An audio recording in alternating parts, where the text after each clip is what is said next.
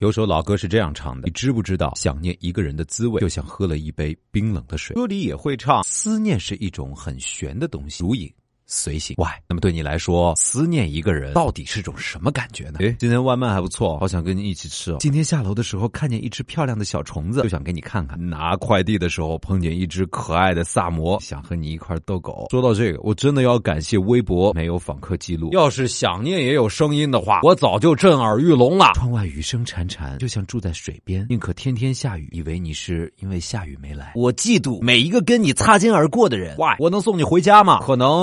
可能外面要下雨了。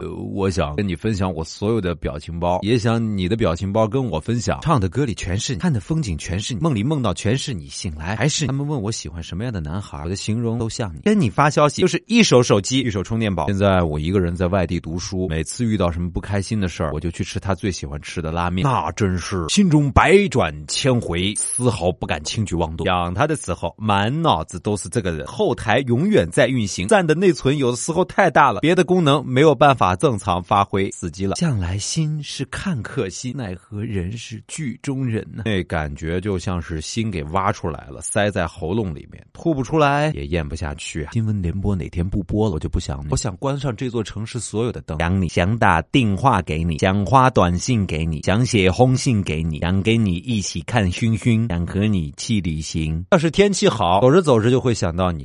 希望生个孩子长得像你。